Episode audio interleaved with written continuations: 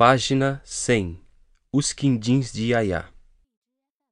Quem vem amanhã para o seu aniversário? Só alguns colegas da escola. Quero fazer quindins, mas não sei como. Li essa receita ontem mesmo. Mas onde está? Ah, achei. Está aqui. Ouça. Receita do quindim. Ingredientes: um coco ralado, meio quilo de açúcar, 125 gramas de manteiga, 60 gramas de farinha de trigo, 6 gemas, água de flor de laranjeira.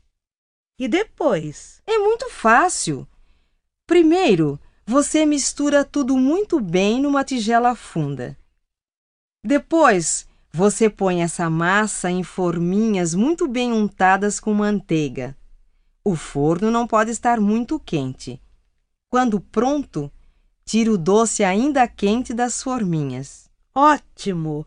Posso fazer os quindins sozinha.